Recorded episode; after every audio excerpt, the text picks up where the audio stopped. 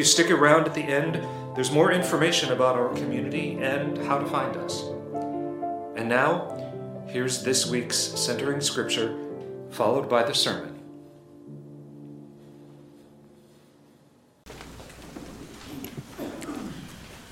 Our scripture is from John chapter 13, 1 through 2, 4 through 5, and 12 through 16. Before the festival of Passover, Jesus knew that his time had come to leave the world and go to Abba God. Having loved his own who were in the world, he loved them fully. Jesus and his disciples were sharing the evening meal. Jesus got up from the table and took off his robes. Picking up a linen towel, he tied it around his waist. Then he poured water into a wash basin and began to wash the disciples' feet, drying them with the towel he was wearing. After he washed the disciples' feet, he put on his robes and returned to his place at the table. He said to them, Do you know what I've done for you? You call me teacher and sovereign, and you speak correctly because I am. If I, your sovereign and teacher, have washed your feet, you too must wash each other's feet. I have given you an example. Just as I have done, you also must do. I assure you, no subordinate is greater than the superior, nor are those who are sent greater than the one who sent them. Since you know these things, you will be happy if you do them.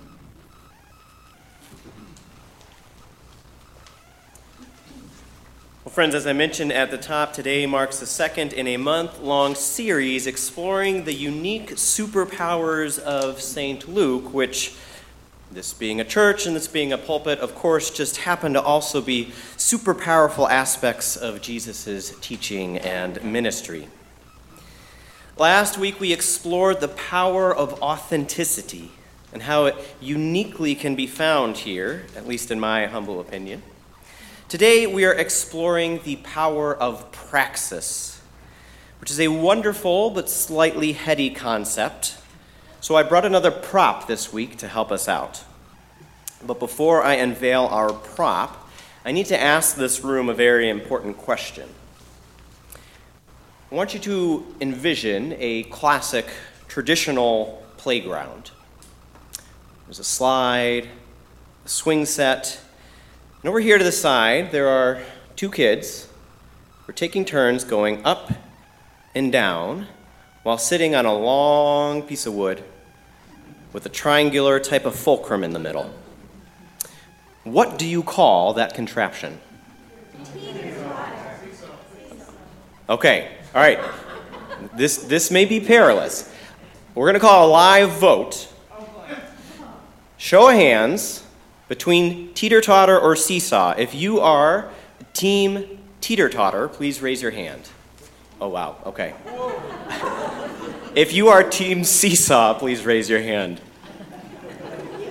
Okay. I brought a pen. Let's just uh, adjust that. All right. Oh, good. I think in Michigan we called it a seesaw. It sounds like Minnesota is a teeter totter state my proactive apologies if I say the wrong one as we proceed.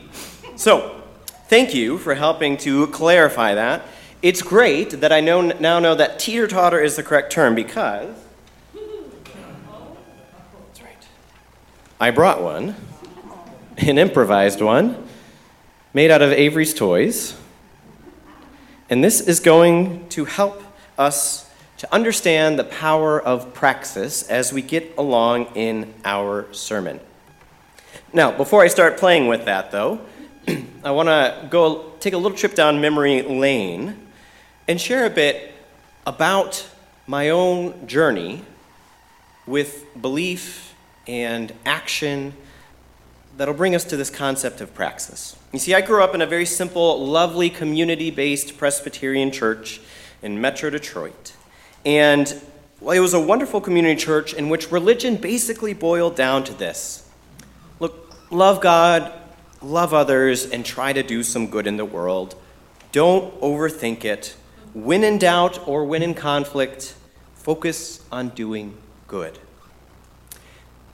That was a really good thing for me growing up, and probably a very developmentally appropriate uh, site of ministry for me growing up.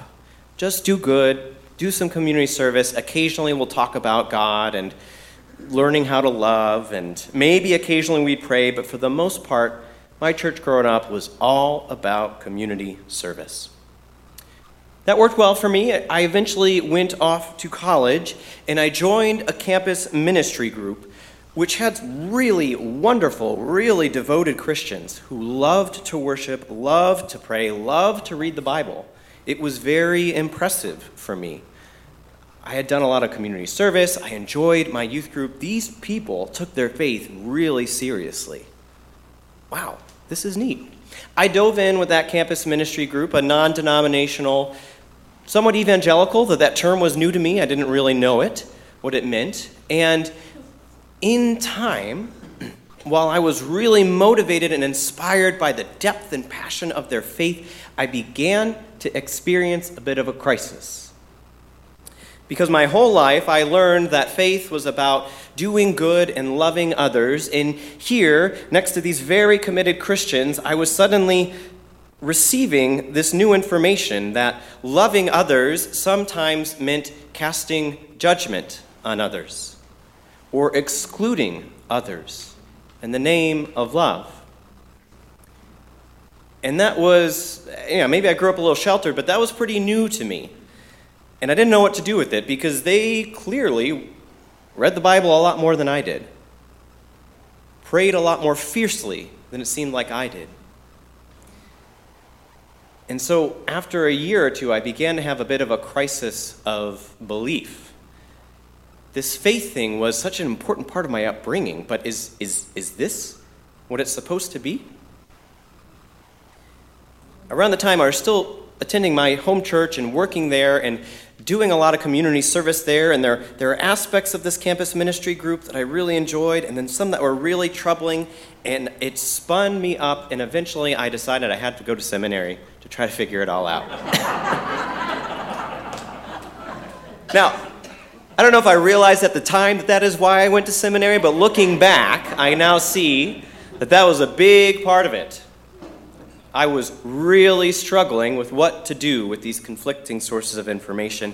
And so I went to seminary and found at Louisville Presbyterian Theological Seminary a wonderful, rich, diverse student body and faculty who taught me how to think critically about my faith. I encountered wonderful liberation theologies. My worldview expanded, and suddenly I found that theology could be rich and nuanced and contextual, and it was incredible. And I found a lot of my questions and crises being answered and resolved, and I loved it so much that I thought I should go on and get a PhD, I should be a professor. And that was a track that I started going down while in seminary. My plan was not to be here in this pulpit some 12, 13, 14 years later. About two thirds of the way through my seminary profession, or my seminary time, I remember it was when I was researching professors and beginning to work on PhD applications. I wanted to explore this niche area of environmental liberation theology. I had stacks of books about people all over the world living out their faith, about community ashrams on mountainsides that are finding ways to be carbon neutral and do all this stuff. And, and, and I realized while sitting in a coffee shop with a stack of books that everything I was reading about and felt so passionate about, I didn't know the first thing about actually doing in real life. I had read countless books on organic gardening and compost and how it intersects with theology and scripture, and I had never once grown a single cucumber. And suddenly I found myself facing another bit of a crisis. When I realized that if I go off to PhD land in academia, that I would probably be spending at least another five to six years or more tucked away in coffee shops or libraries in the name of this good that I was pursuing in the world, perhaps without actually getting out and experiencing any of that real life good, which for a fairly sheltered young adult who hadn't lived many places yet was beginning to seem like a bad idea. And I want to name a couple of terms here. I left my home church, went to college, encountered that group. I began to have a crisis over the right way to believe. There's a term that's often used in, in many faith traditions, Christianity as well, called orthodoxy, which means the right belief. Ortho meaning right, doxy meaning beliefs or concepts. So if you hear the word orthodox, you know, Orthodox Jews, Orthodox Christianity, often it, it is describing a set that is really focused on the right way of believing. I had a crisis around that sort of orthodoxy. And then later in life, I had a crisis around something that people might call orthopraxy. Praxy meaning action, right action. And so, our teeter totter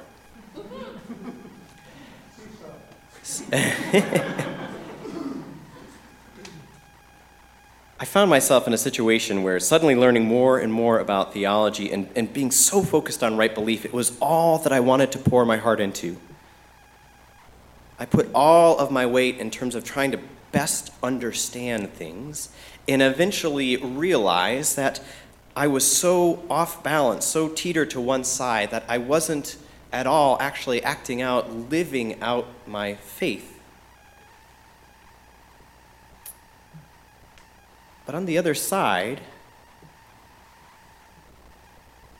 maybe perhaps growing up, just focusing on doing good in the world without ever actually critically thinking about theology or what's going on in the world, volunteering at soup kitchens and food shelves again and again and again without ever asking myself, why are so many people hungry in the world?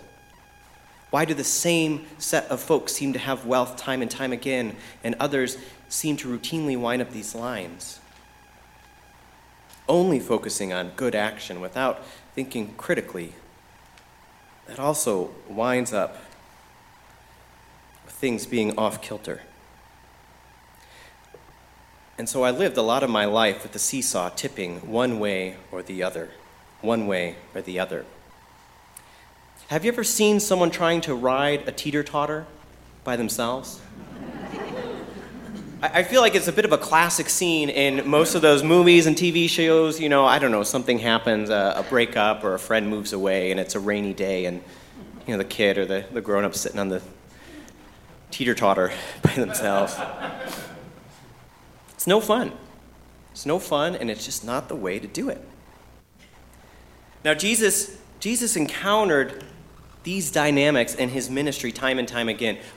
We don't have it in our scripture today. We have a positive example in our scripture, but if you flip through the Gospels, you will often find Jesus encountering people who are either focusing so much on correct doctrine, on orthodoxy, or perhaps the other way, focused so much on perfectly acting out the letter of the law, orthopraxy, that they were often missing the spirit of what God was intending to begin with.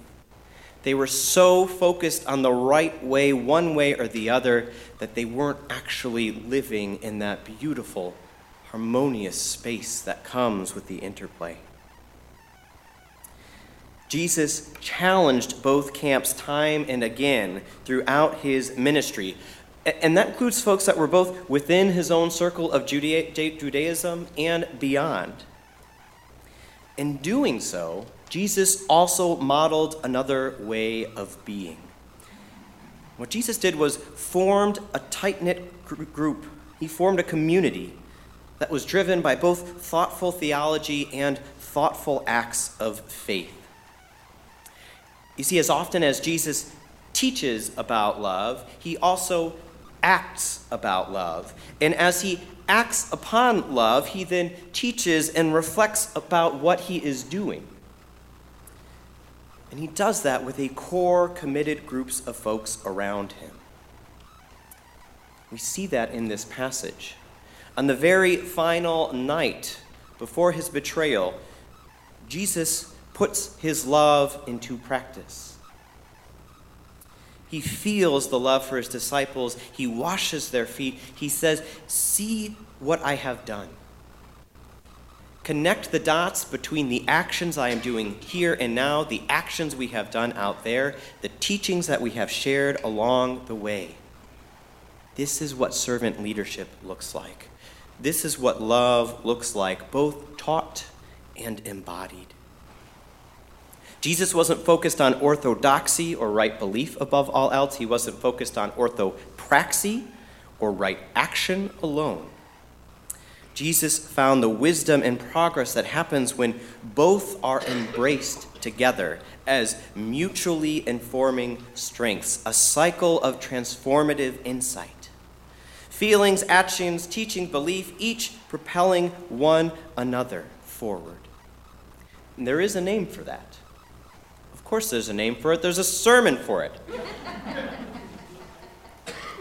that term is often described of as praxis. It was especially popularized by Paulo Freire in his Pedagogy of the Oppressed. It was picked up by a lot of liberation theology movements. But the core idea is to return to this seesaw image that action and belief are not two different poles that we have to figure out how to balance. A teeter totter is not properly utilized by both people trying to perfectly balance. However, fun of a party trick that may be, that's not really the point or the joy of the teeter totter. What is unique is the momentum that happens when both sides propel each other forward. Actions propel thoughts and reflection, which spur us on into new action and new insights. And the cycle repeats and repeats. In doing so, we find that our thoughts, let's use Jesus' example, our thoughts and ideas about love are improved when we put that love into action. And as we practice loving others and serving others, as Jesus does here, it deepens and transforms our thoughts about what love looks like, about who is our neighbor, and how to love that neighbor. Action and belief propelling each other in the context of a committed community. That is praxis. And it is something special and unique that sadly does not occur in a whole lot of spaces, especially in spaces that are sustained by time. Interestingly, I heard a wonderful example about that this week. I'm going to invite Katie up. It's good, I need a sip of water. Katie's going to share a few words that helped inspire this sermon as, as we were in a meeting earlier. Luckily for all of you, I don't know the word or use the word praxis, and I don't know much about theology. But here is my experience uh, at St. Luke all these years. Like all of you, uh, I like to volunteer. If there's a need out there and I can fill it or help with it, uh, I like to do that. Um, it, it makes me feel useful, and um, that's a, a, favorite thing of mine. Um, but volunteering, particularly for uh, the many organizations we're involved in, like ICA and DIW and 21st Century Academy and Pine Ridge, it goes on and on, um, can be exhausting and very discouraging if week after week, year after year, you see people, more people who don't have food, who don't have a place to live, who are getting a really raw deal, who are being discriminated against. And it's so discouraging um, that I sometimes feel, what good am I doing? And what I find myself saying is, what's wrong with this picture? Why does this keep going on? Why is this happening? to these people, all of these people. It's so unfair, it's so wrong, and it's not what we say we want to be.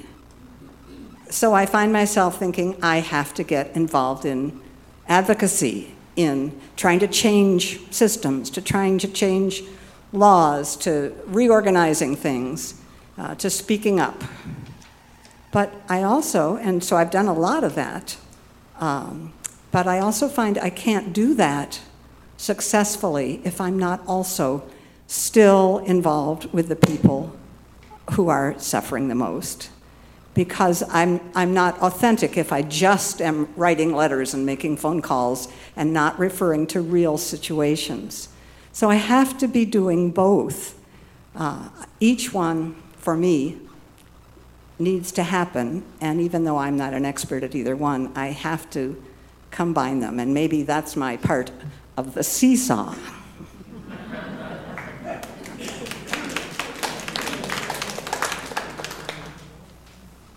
Thank you, Katie. Service and advocacy, both of which are very important in our church and our faith tradition, really benefit from that praxis model. When we serve people directly, we are in closer solidarity. We get a better look at some of the issues at hand. We can then advocate from a place of knowing and relationship. and as we advocate, we then bring those policy ideas back to those communities that we're serving. And so you get that motion, that teeter totter seesaw motion, where it's not the balance, it's the back and forth, back and forth. You get momentum, meaning, progress, and purpose. Best I could do with my children's toys this morning. Action leads to reflection. Reflection spurs new action, which leads to more insights and learning and more transformed action. That's the power of praxis. It is a special power, a superpower, and when it takes place in a community that is committed to being together and in engaging in the hard things in the world, we find the power not only to change our world and our policies, but to change ourselves too. we have this at St. Luke. I'm still recovering, so I'm losing my voice, so I'm going to end the sermon there. but it's a very special thing. It's something that you don't find many places. And I hope that we can remember and celebrate that and share that here too. Amen.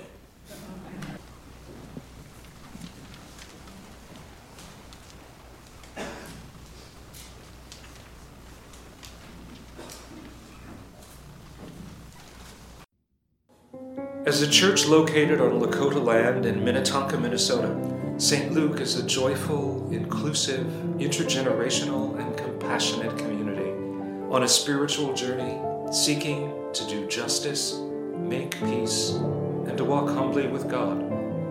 We invite you to join us live for virtual worship each Sunday morning on Facebook or YouTube, or by following the worship links on our website, stluke.mn.